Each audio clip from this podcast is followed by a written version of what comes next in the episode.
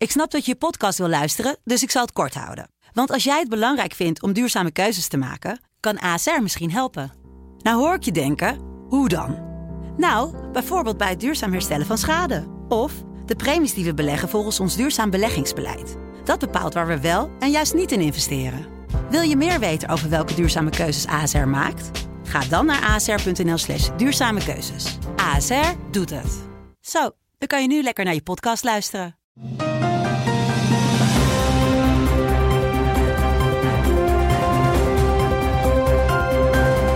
Dit is de Telegraaf podcast. Het land van Wierduk met Kamran Oela. Goeiedag, we zijn er elke donderdag vanaf 4 uur vanaf de redactie van de Telegraaf met ruim 20 minuten analyses van belangrijke nieuwsgebeurtenissen die Wierduk in de voorbije week hebben beziggehouden. Wiert, welkom. Ehm, we kunnen wel omheen gaan draaien, maar het was een bewogen week, hè? Nou ja, we hadden vorige week dus die week van de blokkeervriezen. Ja. En uh, dat leidde tot uh, heel veel commotie uh, overal. In Leeuwarden ontstond een soort volksfeest rond die mensen. En op social media ging het natuurlijk ook helemaal los met voor- en tegenstanders. En ehm, ik werd daar ook ergens een soort van partij in. En um, nou, op Twitter vooral, en, want daar wil je het over hebben. En uh, ja, goed, en toen nam het aantal scheldpartijen en, en, en, en bedreigingen, maar vooral dat echt dat een enorme botte gescheld. Dat nam zulke proporties aan dat ik dacht van, joh, ik kap hier even een tijdje mee. Want uh, dit heeft geen enkele zin meer om me hier nog op dit medium te begeven. Nou, we gaan het er zo inderdaad uitgebreid over hebben. Waarom je dan precies inderdaad bent gestopt. En, en ook hoe het nu bevalt. En wat je met al die, al die tijd die je nu extra hebt doet. We gaan het ook hebben over Fem for Freedom. Um, en uh, je gaat zo de nieuwste immigratiecijfers analyseren. We zijn uh, trouwens uh, te horen ook via Apple Podcast sinds vorige week. Dus dan kunnen mensen zich gewoon abonneren en dan luisteren naar ons. Ook op Soundcloud kan je ook gewoon abonneren en, en alles, alles volgen. En via YouTube hè? en via YouTube, ja het is, het is ongelooflijk. We gaan een podcast op YouTube en natuurlijk via telegraaf.nl. Mensen, ik vertrek een tijdje van Twitter. Alle goeds en wellicht tot later. Dat was uh, je laatste tweet hè, op dinsdagavond, geloof ik. Uh, ja, dat was ook niet zondag. Ik weet het niet meer. Ik weet niet welke dag het was. Ja, maar dat, was wel, dat waren weet je wel de woorden die, uh, die je stuurde. En toen uitgelogd, niet meer gekeken? Nee, ik heb er wel eens gekeken natuurlijk. Dus het account heb ik niet opgeheven. Maar ik, uh, ik, meng, me, ik meng me nergens meer in en ik begin geen, uh, geen gesprekken meer. En ik, uh, ik, ik, ik, ik, stuur misschien nog even mijn stukken langs. Of deze podcast of zo. Maar vervolgens zou ik het even voor gezien. Omdat, kijk, het, dat Twitter dat is een prachtig medium. Want je kunt enorm veel informatie uitwisselen met mensen. En af en toe wel leuke gesprekken voeren. En je leert heel veel mensen kennen. en heel veel mensen die volgen mij en die waarderen mij. Alleen... Um, er ontstond een situatie waarin echt elk, elk ding dat ik tweette, dat werd door een soort roedel van, van, van dukhaters uh, becommentarieerd, uit zijn verband gerukt. Mensen gingen met die teksten aan de haal. En ook wat ik nog eigenlijk erger vind, is als mensen dan eens een keer op mij reageerden op een vriendelijke manier, dan werden die ook weer belaagd. Ja. Uh, dus die, durfden gewoon op een gegeven moment niet meer op mij te reageren, want ja, dan reageer je op een soort uh, rechtsextremist of een nazi, of hoe noemen ze mij allemaal. Ja, weet je, dan wordt het gewoon zinloos om je in het domein te begeven. En dan moeten die mensen maar gewoon, uh, die zo'n hekel aan mij hebben, die moeten dan maar met elkaar, wat ze ook doen, over mij praten. En dan kunnen ze tegen elkaar schelden op mij.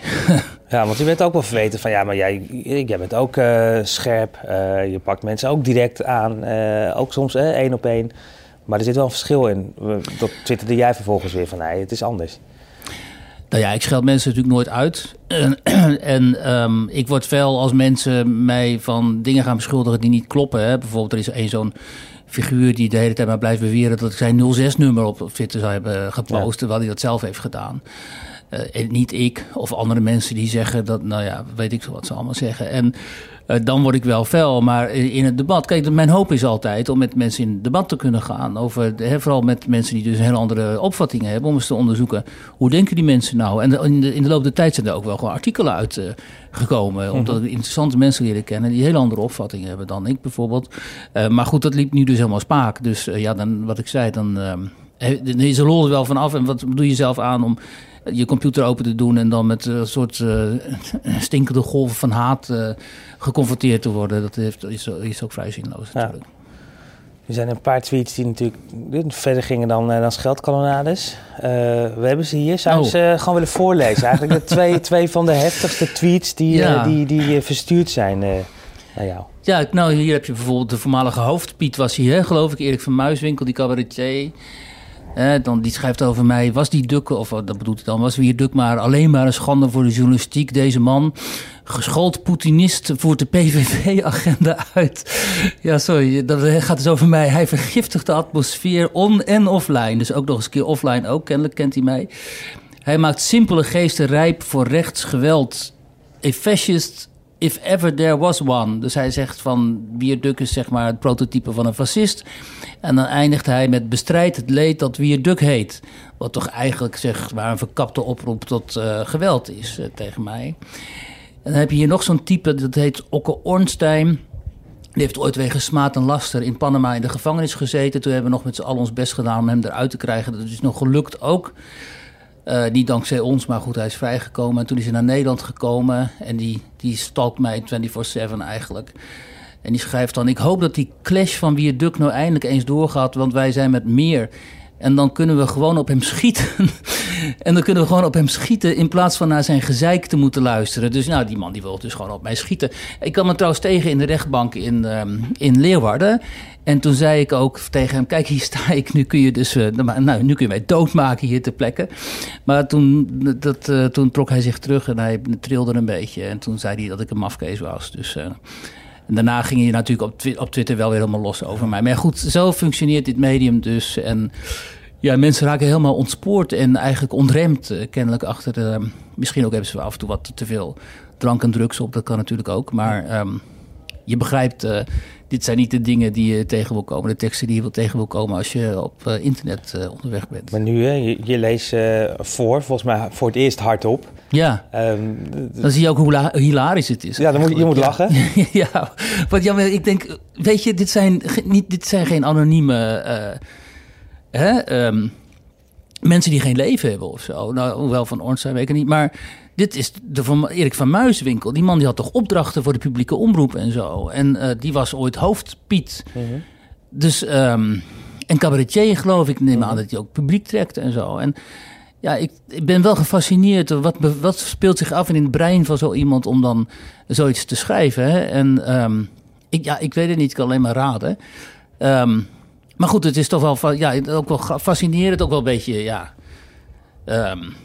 bizar eigenlijk. En, en ook wel bedreigend natuurlijk dat dit soort mensen, waarvan je enige terughoudendheid en enige remming zou verwachten, dat die rem er dus helemaal niet op zit en dat ze maar gewoon tekeer gaan. Ja, bedreigend hè. Dus uh, aan de ene kant misschien wel hilarisch ook, maar ook bedreigend. Uh, ook aangifte gedaan of, uh, of houdt gewoon bij? Nee, nee, tegen die Ornstein hebben we aangifte gedaan. Over Muiswinkel denken we nog na. Dat is wel de bedoeling overigens. Um, en het wordt heel vervelend op het moment dat ze je familie erin gaan betrekken. Dus er zijn nu ook mensen die betrekken dan mijn kinderen erin en zo. Ja, weet je, dan, dat is gewoon pervers natuurlijk. En uh, dat is ziek. En het is heel jammer dat uh, zo'n mooi medium, hè, in, in principe in potentie heel mooi medium, dat het zo verziekt wordt door dit soort mensen die maar gewoon gewoon grenzeloos en zonder enige remming uh, mensen, andere mensen proberen gewoon uh, kapot te maken. Wat daar komt het op neer. Nou, je gluurt dus nog wel een beetje op Twitter, hè, zei je net. Dus je, je ziet wel het een en ander uh, voorbij, uh, voorbij komen. Dus volgens mij ook wel de positieve dingen. Andries Knevel die het, uh, die het voor je opnam. Jaap Stalenburg, iemand die ook op Twitter veel mensen gevolgd wordt. Die zegt van, hé, hey, ik ben het misschien niet met hem eens. Harald Doornbos. Nou ja, het is, het is echt... Um, ik krijg tientallen mails.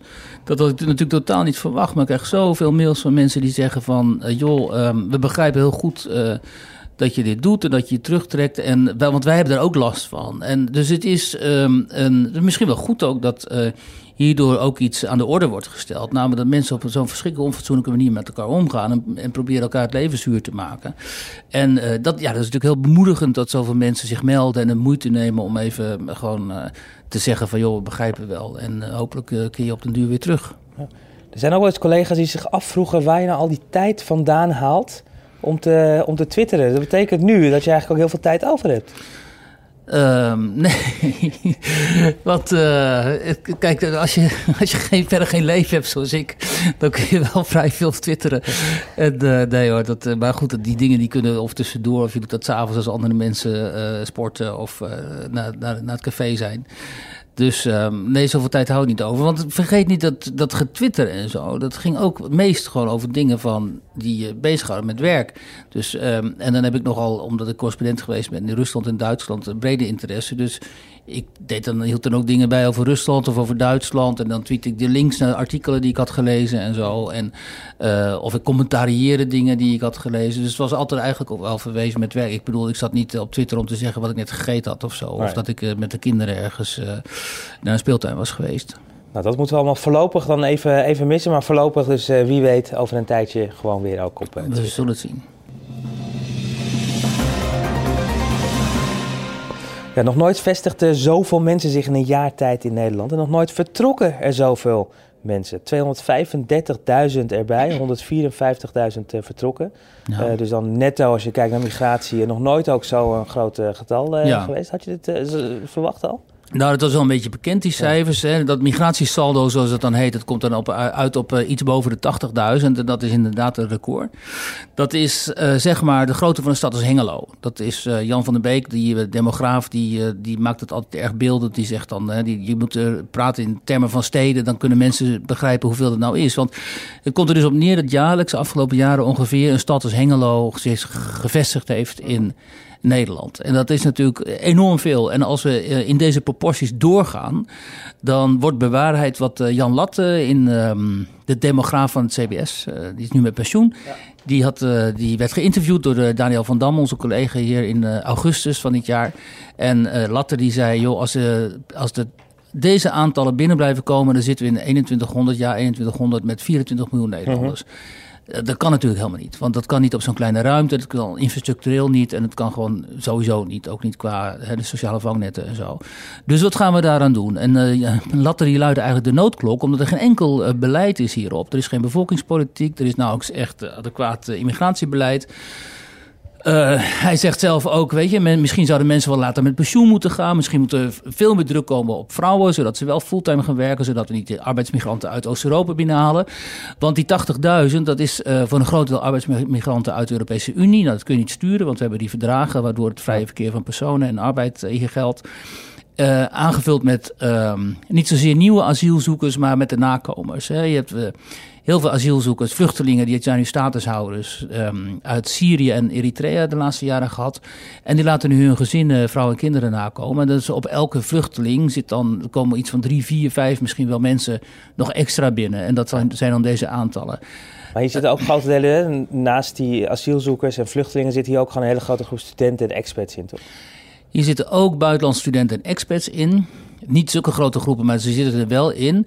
En dan kun je ook weer afvragen: kijk, die buitenlandse studenten die komen naar Nederland omdat het hier goedkoper is studeren voor hen. De vraag is of dat zo, nou zo nodig is, want daardoor vindt ook heel veel onderwijs plaats in het Engels. Nou, er is ook kritiek op, omdat het Engels vaak niet zo goed is van mhm. die docenten, van die leerlingen ook niet. En iets anders is expats, um, die kopen veel huizen op op momenten, woningen. Uh, waardoor zij de huizenprijs opdrijven. En waardoor het voor Nederlandse starters weer ingewikkelder is om een huis te kunnen kopen. Dus hoe welkom is dat? Je kunt zeggen, ja, voor, voor, de economie is dat goed. Aan de andere kant, die starters, hè, die, uh, die kunnen die huizen niet meer uh, betalen. Bovendien, uh, wat hier ook speelt, is dat als je zoveel mensen uit het buitenland binnenhaalt... en of er nou experts of studenten of vluchtelingen zijn dan ontstaat op een gegeven moment een samenleving waar binnen parallele samenlevingen zijn. Uh, want het is, expats um, die integreren natuurlijk ook niet in de Nederlandse samenleving. Over een aantal jaren gaan ze terug. Uh, van vluchtelingen is er nog maar de vraag, uh, als ze al, of ze al aan een baan komen. Komen ze niet aan een baan, dan gaan ze rechtstreeks de sociale vangnetten ja. in. Dus de bijstand of uitkeringen uh, hokken vaak bij elkaar en komen dan ook, worden integreren dan ook slecht in de samenleving. Uh, dat zijn allemaal uh, hele onwelkome situaties. die, daar waarschuwde Latte overigens ook voor. Um, dus ja, wat moet je nou? Hè? Moet je, nou um, je kunt ook doen zoals Wegen staat. Hè? Een klein sociaal vangnet en ervoor zorgen dat mensen heel snel aan het werk komen met kleine baantjes. En misschien wel twee, drie banen. maar zo zijn wij niet in Nederland. Wat wij willen is een verzorgingsstaat toch um, overeind houden. Maar een verzorgingsstaat is bijna niet overeind te houden als je ook deze aantallen van immigranten binnenhaalt. Dus je echt wel kiezen voor de politiek. En tot nog toe uh, is die politiek daar heel erg uh, onduidelijk over. Ja, en ondertussen zie je wel dat die politiek uh, ook een nieuw migratiepact moet gaan sluiten op Europees niveau. Ja. Ehm, en zelfs een, een, een internationaal pact vanuit, het, vanuit de Verenigde Naties. En dat, daar praten we niet eens mee. We zitten niet eens aan tafel, onze parlementariërs. Nee, dat is het verdrag van Marrakesh waarover gesproken wordt. Wat inderdaad een heel merkwaardig verdrag. Dat zou dan juridisch niet bindend zijn. Maar dat is typisch, zeg maar, zo'n globalistisch, internationalistisch multiculturele tekst, hè, waaruit, waarin staat dat eh, Europa het op zich neemt om de immigratie uit Afrika en het Midden-Oosten op een hele nette manier, op zo net mogelijke manier uh, te faciliteren en mogelijk te maken. En um, die, dat leidt weer bij heel veel mensen tot wantrouwen. Dat ze denken, ja zie je wel, Europa is zichzelf gewoon aan het uitverkopen en maakt het veel te makkelijk voor immigratie uit dat soort gebieden om, uh, voor immigranten dat soort gebieden om naar ons toe te komen. Um, en ook daar is de politiek weer niet in staat om dat wantrouwen weg te werken. Want uh, onze staatssecretaris, meen ik, of uh, Harbers staatssecretaris, die gaat er gewoon ondertekenen. Terwijl, ja, dat voedt natuurlijk weer bij heel veel mensen de gedachte dat we helemaal geen, geen, geen grip meer hebben zelf over onze grenzen. Ja. Ehm, maar wat zou dan wel wat, wat, moet er dan wel gebeuren? Want dat is natuurlijk het. Uh, nou ja, wat je, je kunt de immigratie uh, aan uh, allerlei voorwaarden verbinden. Dus opleiding. mogelijkheden op de arbeidsmarkt. je kunt zeggen, we willen niet een enorme aantallen jonge mannen. Dat is deels natuurlijk ook gebeurd hè, de afgelopen jaren. Het, het, is allemaal wat strenger geworden, het is allemaal iets minder makkelijk. Maar je houdt twee groepen. Je hebt aan de ene kant asielzoekers. Ja. En daar gelden dan toch wel echt andere regels dan zeg maar voor uh, economische vluchtelingen. Nou, dat is het probleem, dat we door al die internationale verdragen waar we aan gebonden zijn, dat nauwelijks kunnen sturen. Dus, uh, dan, dus staan er mensen op, zoals Baudet en Wilders en zo, die natuurlijk zeggen: ja, we moeten uit die verdragen, want uh, dat, dat leidt tot allerlei chaos op ons, in onze samenleving. en de gevestigde partijen, die wilden dat natuurlijk niet. Die willen gewoon die, die verdragen handhaven. Ja. Dus dat migratiecijfer zal de komende jaren niet drastisch af gaan nemen. Nou, ik denk het wel. Trouwens, over die verdragen. Hè, Buma heeft dat ook al aan de orde gesteld. Hè, trouwens, het uh, vluchtelingenverdrag. Uh, nou, de prognose is wel dat het zal afnemen. Omdat die na, nagewoek, zeg maar. Dus de nakomelingen, de, de, de nareizigers. Dat zal nu gaan afnemen hè, van, de, van die vluchtelingen die eenmaal binnen zijn. Maar ja. Je kunt nauwelijks prognoses maken, omdat je helemaal niet weet wat er gebeurt verder in de wereld. Dus als er weer ergens een vluchtelingencrisis ontstaat door oorlog of honger of misschien wel klimaatwijzigingen. Uh, uh, dan is er maar de vraag of wij dat kunnen uh, controleren. Bovendien zitten nog miljoenen vluchtelingen in die kampen daar uh, in Turkije en elders. En als die dam breekt, als Erdogan bijvoorbeeld zich niet meer aan de deal houdt met, het, met de Europese Unie, dan kan het ook maar zo zijn dat die immigratiestroom weer op gang komt.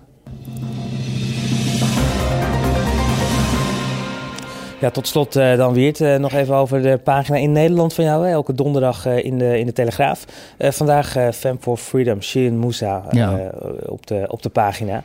en, en opvallende is dat er ook meteen nieuws bekend werd. ze wordt ja. aangeklaagd.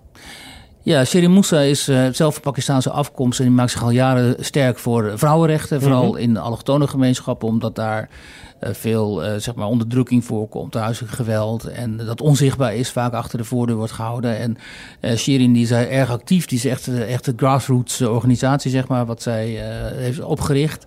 Um, en die heeft het moeilijk omdat ze, um, haar organisatie krijgt kritiek vanuit de islamitische hoek. Omdat ze islamofoob zou zijn. Dat is ja. nogal raar, want ze is zelf moslima, dus dat lijkt me nogal vreemd. En maar ook vanuit de linkse feministische hoek, die zeggen: ja, maar je bent. Uh, hè, um, eigenlijk doe je die moslimvrouwen of die moslima's of die vrouw uit de allochtone hoek. Uh, die doe je hiermee helemaal geen plezier, want je stigmatiseert ze. Of, hè, of je wilt dat ze zich emanciperen, terwijl ze zichzelf misschien, zelf misschien helemaal niet willen emanciperen enzovoort. Dat soort kritiek.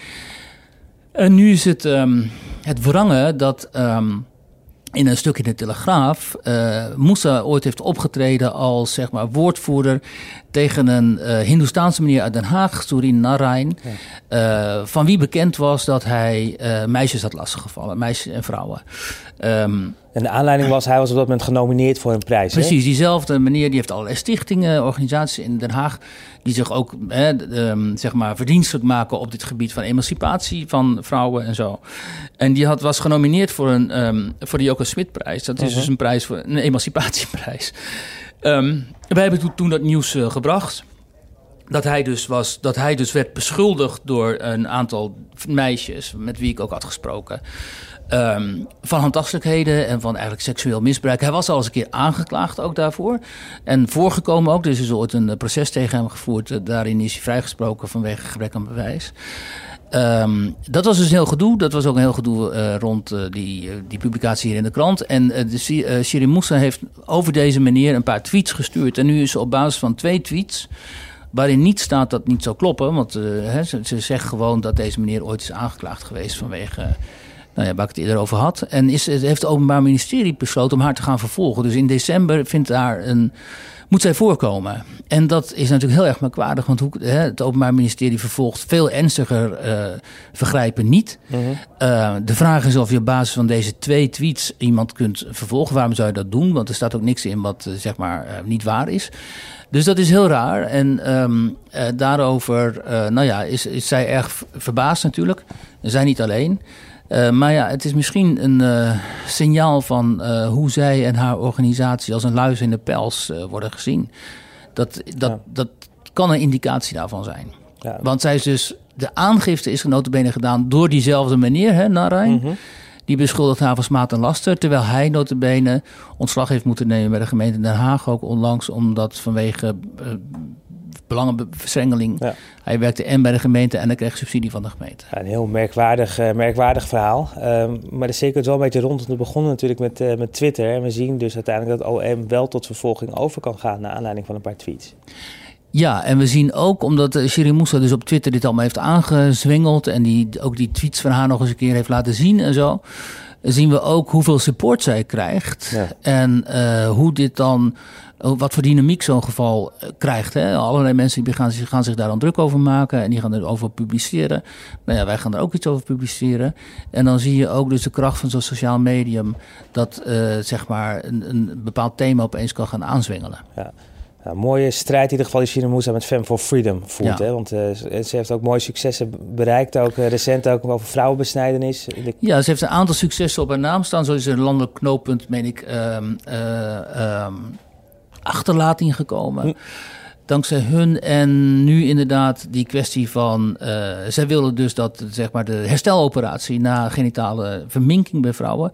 dat dat in het, uh, in het basispakket komt. En dat is ook door de politiek opgepikt. En die zetten daar nu ook uh, druk achter binnen de, in de Tweede Kamer dat is in ieder geval een mooie, dappere strijd. Ja. En, uh, en we gaan zien hoe die zaak gaat. Ik geloof uh, midden december uh, moet zij opdraven. Ja, en als laatste, het is dus echt heel vreemd, vind ik, dat zij dan door witte, hè, zo heet dat tegenwoordig, feministes, linkse feministes, zo gedemoniseerd wordt eigenlijk. Want daar komt het op neer. Ze wordt echt heel zwaar bekritiseerd hè, door de Anje Meulenbels van deze wereld. Ja.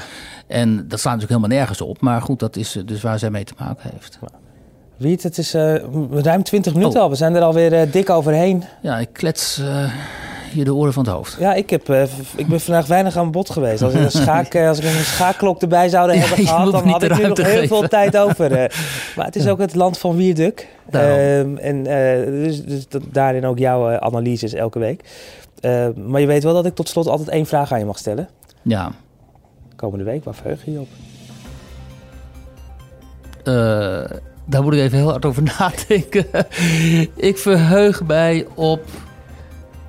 Ja. Ik ben het vergeten. Uh, je had gewoon iets bedacht. ik had iets bedacht. Kijk, en mijn geheugen vraag, is zo uh, desastreus dat ik het dan weer nou, zullen we dan, uh, zullen we dan... Ik verheug mij op een groot aantal zaken. nou, laten we dan zien of we volgende week terug kunnen blikken op een aantal dingen waarop je je verheugd zou kunnen hebben. Echt, mijn geheugen is zo erg. Ja, dat, uh, dat is misschien voor iets uh, buiten deze podcast. Ja. Wiert, uh, dank je wel. en natuurlijk dank weer voor het aanklikken en het luisteren. en je hebt het einde gehaald. ook dank daarvoor. Met mijn hart, ja. de Apple Podcast, daar zijn we dus ook tegenwoordig op te luisteren. En via Soundcloud, op YouTube en natuurlijk telegraaf.nl. Volgende week donderdag om 4 uur stipt zetten we weer een, nieuwe uh, in het land van Wierduk online. Tot dan.